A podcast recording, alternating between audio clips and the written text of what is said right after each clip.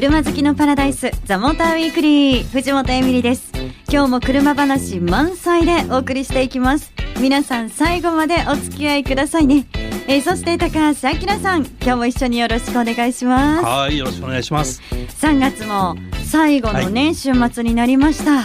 早いね。早いですよね、うん4月からは新年度、はい、新たな気持ちになります。はい。はい。で、頑張ってください。なんでそんな突き放すんですか？いや、ほら、5月からもね、また新たな気持ちになるかなと思って。うん、今年は毎月？毎月ね、フレッシュな感じになりますよね。なんかね。いいねいつも新鮮で。はい、はい、そうですよ。なんかいつもね、新鮮ですよ。高橋さんなんか今日ちょっとズコってなってましたけど、始まる前に。疲れですか？大丈夫？ね、はい。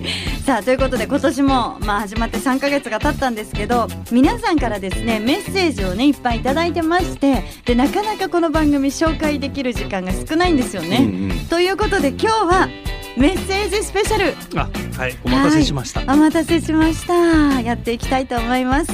ね皆さんのメッセージ読ませていただくかもしれません。ぜひ最後までお付き合いください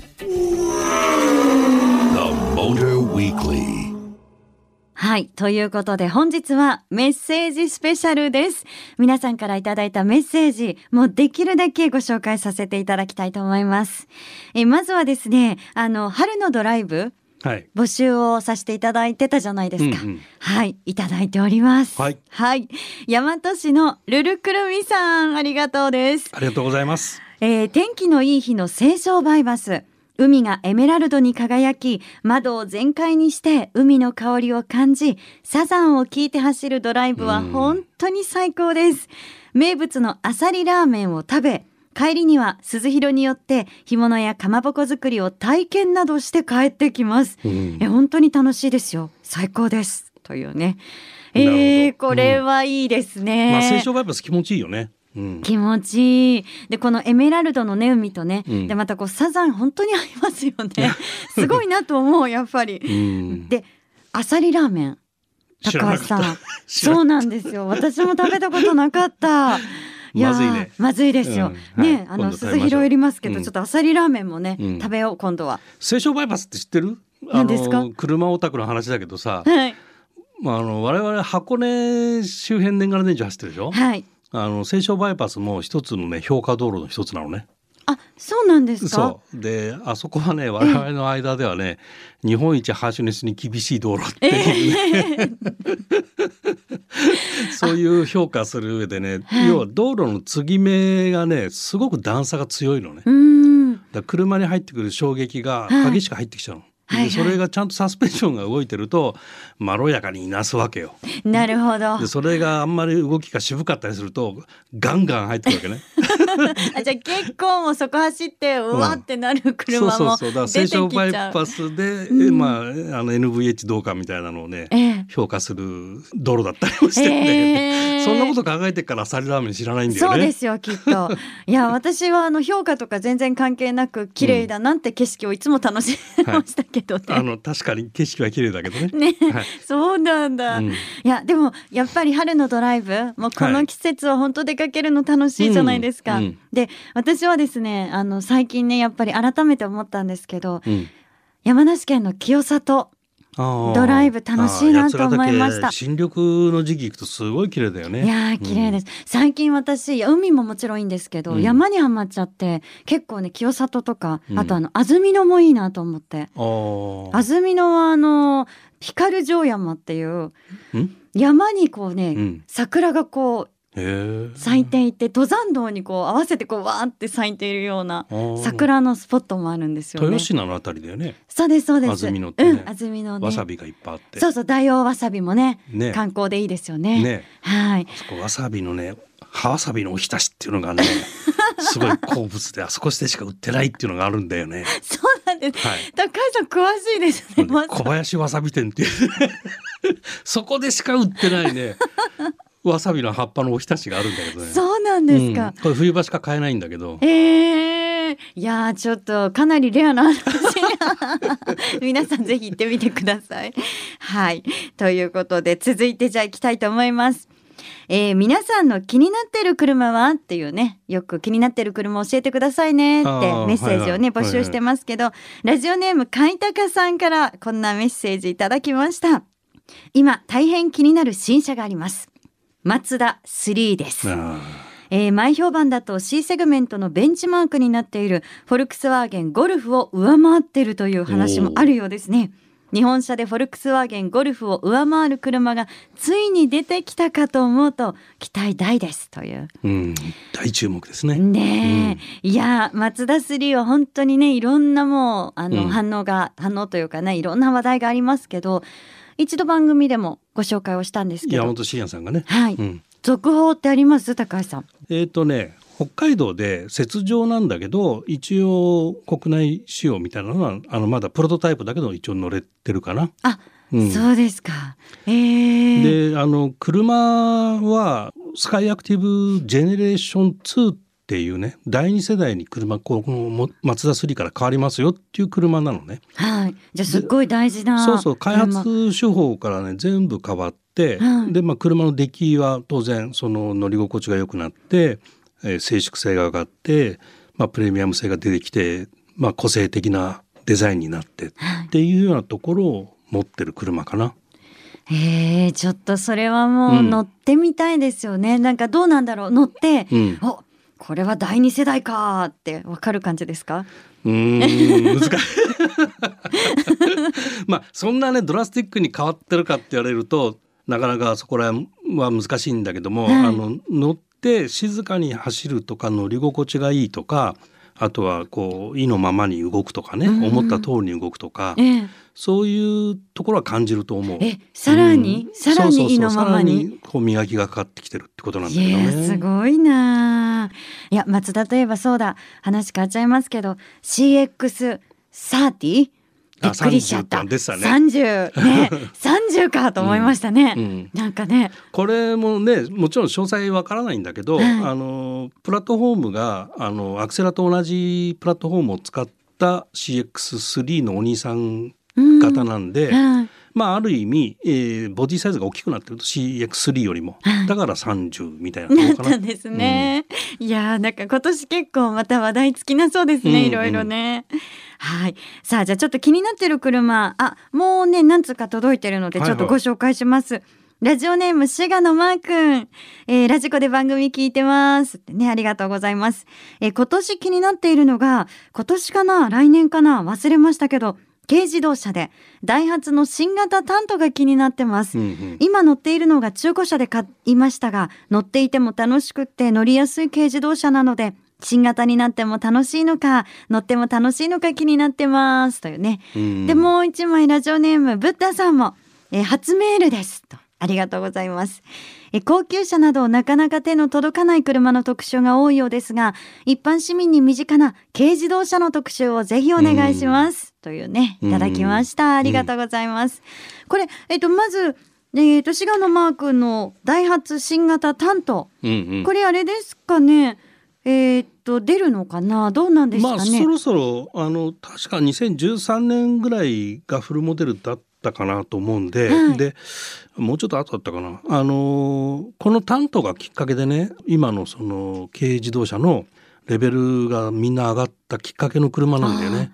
そう。で軽自動車のね特集もぜひっていうふうにいただいてますけど、やっぱりもう軽自動車でもこういろんな機能も満載だしすごくね楽しいお話が毎回聞けるなと思うんですけどうん、ちょうど高橋さん新しい軽自動車といえば今週発あ一昨日ね、はい、うん、一昨日出たのがあの日産のデイズハイウェイスターと、はい。で、えー三菱の EK ワゴンと EK クロス。はい。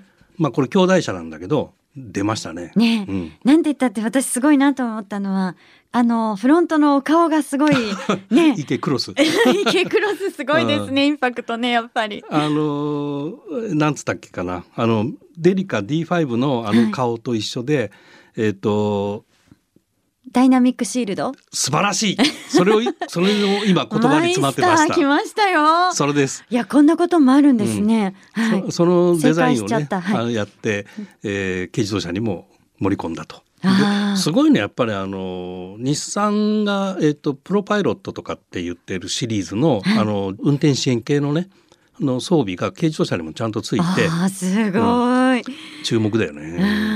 いや最新のこの軽自動車特集をまたね、うん、やりたいですよね。私も楽しみです。ありがとうございます。さあということで後半もですね引き続き今夜はメッセージスペシャル。皆さんからのメッセージご紹介しますさあ、メッセージスペシャルでお届けしてます。ザ・モーターウィークリーですが、メールもね、いただいてるんですけど、はい、番組のツイッターでも、うん、毎回ね、番組を聞きながら皆さんこう、つぶやいてくださってるわけですよ。ね、今夜も皆さん聞いてくださってますか？ツイッター軍団の皆さん。ツイッター軍団。そう。で、実際にそこでもあの、本当にいろんなね、ご意見とかいただくんですけど、うん、あの、ぜひ皆さんもよかったら、ハッシュタグ、モーターウィークリー847。ね、はい、お願いしたいなと思いますが、あのフォーミュラ E の話をね、山本慎也さんゲストの時に、はいはいはい。注目のレースということで、はい、で私もすごい刺さったんですけどツイッター軍団の皆さんもすごく刺さってたみたいで、うん、結構ねいろいろメッセージ書いてくださって「えー、フォーミュラ E 謎がいっぱいフォーミュラ E 横浜で見たいエンジンの音がないとか言わないもんなおなヤングだしとかね。そうそう。で新しいそのやっぱエンジンの音がない、うん、まあ、新しいレースなんですけど前々回でしたっけ、うん、いつだったかな？放送でそのマリオカートがヒントになって、で海外では若い世代にも人気急上昇中なんだよとか、結構その新しい取り組みをいろんなことをされていてっていうね。でなんとこのフォーミュラ E に、なんとって言っていいのかな？高橋さん今月ね、ねはいはい、行きたてほやほやだと聞きました、うん、ぜひ現地で実際に見たらどんな感じなんですか？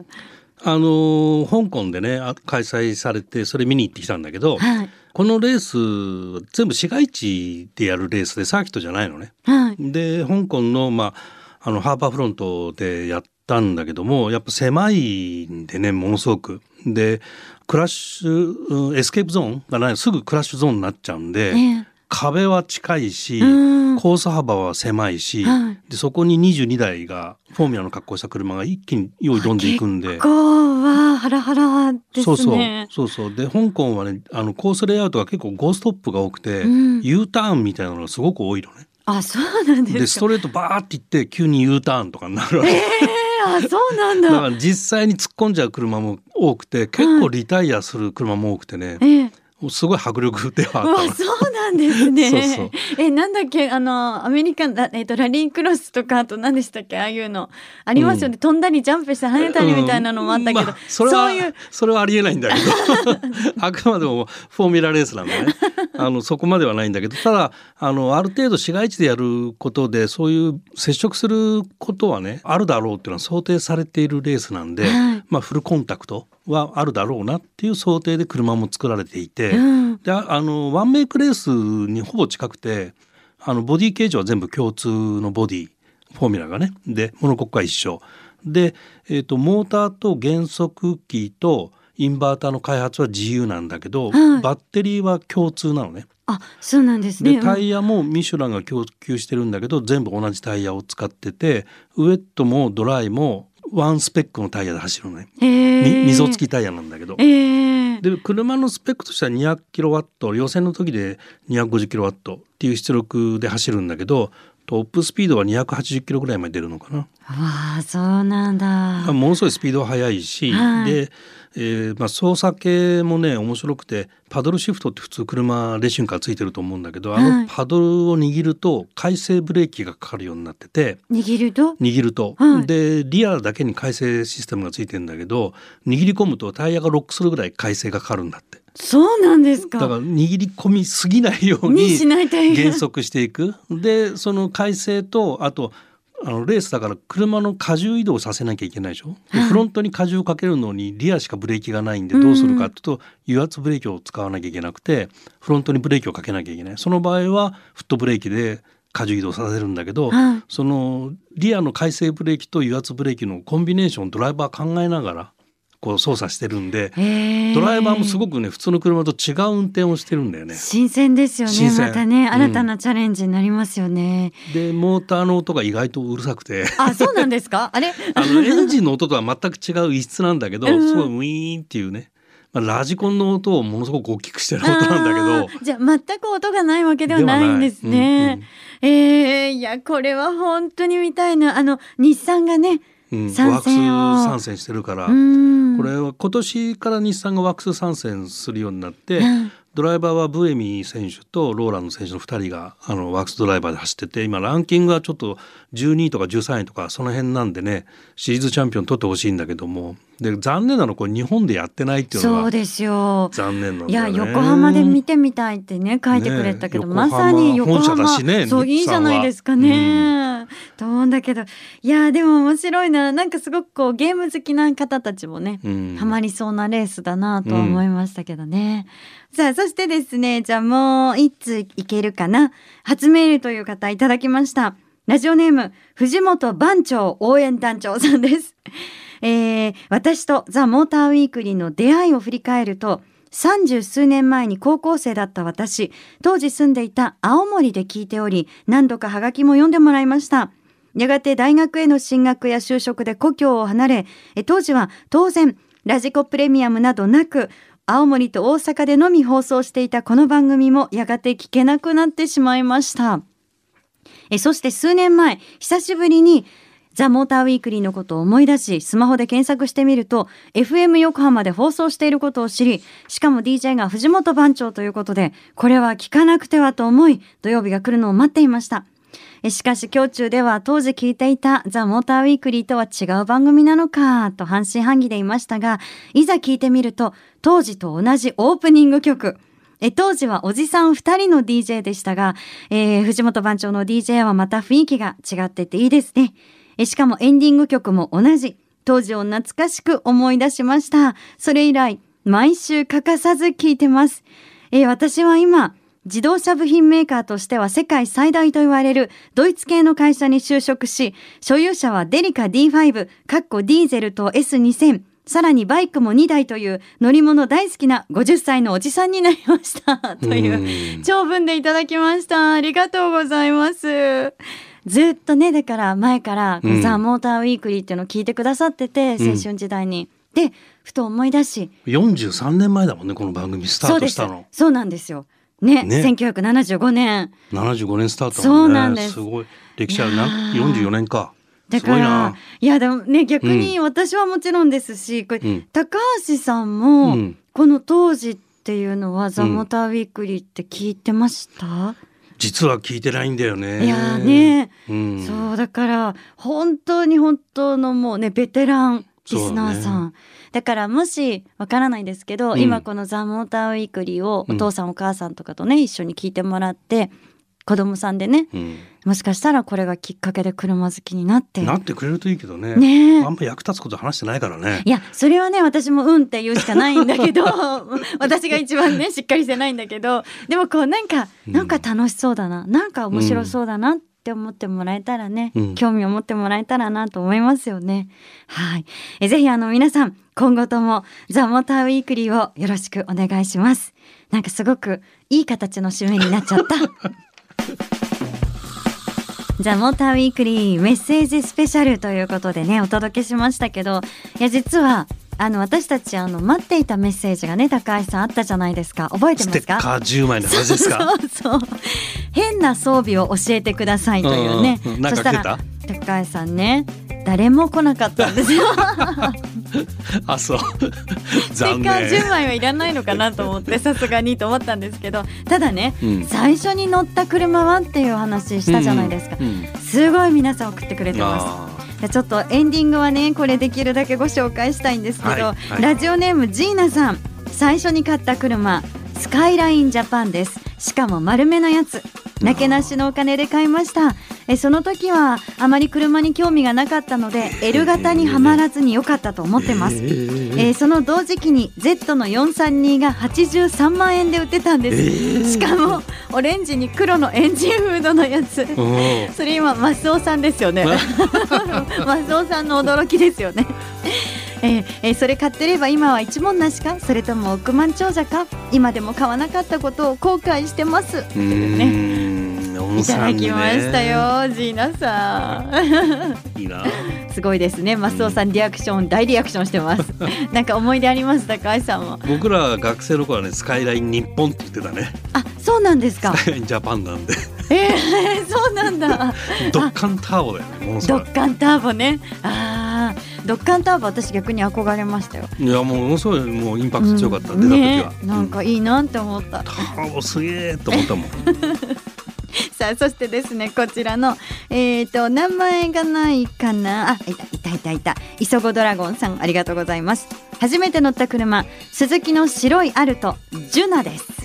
ジュナ。バイト先の店長が免許取り立てで乗りたい盛りの僕にバイトの休憩時間に貸してくれましたって優ジュナしい。うん。これねちょっと私ねどんな車か調べたらうん可愛いのあそう。うん覚えてないな。今見ると、うんえっとねイメージガールがね小林あさみさんだったおお、その時代か。調べましたおお。はい。えリアルで見てたわけじゃないですよ。うん。見てたりしてね、えーラジオネームやじゅうさん。はい。はいありがとうございます。いつもね、うん。はい、応援ありがとうございます。え自分の人生初の車は AE92 型のカローラレビン。あー。はい中古ですが特殊な仕様でボディは前期エンジンは後期で足はガッチガチに硬く売り手の人から峠仕様って言われてました。今はアルドワークスに乗ってますがこの頃から変わった車に乗っていたことに気づいた今日この頃です。早いのが好きなんだね、きっとね。ねえなんかこういうのであーわかるってねうん。いう風に聞いてくださった方もいるかもしれない。だいぶ年代が そうなんですよ。ね。そうなんですよ。ね。はい。はい、若い方からのうんメッセージもお待ちしております、なんつってね。そう。変な装備は来ないかなと思いながら今日はお別れにしたいと思います。はい、えーメッセージ採用された方には番組オリジナルステッカープレゼントします。メールアドレスは tm アットマーク fm 横浜 .jp でお待ちしてます。ザ・モーターウィークリーお相手は藤本エミリとオートプループ編集長高橋明さんでした。また来週,、ま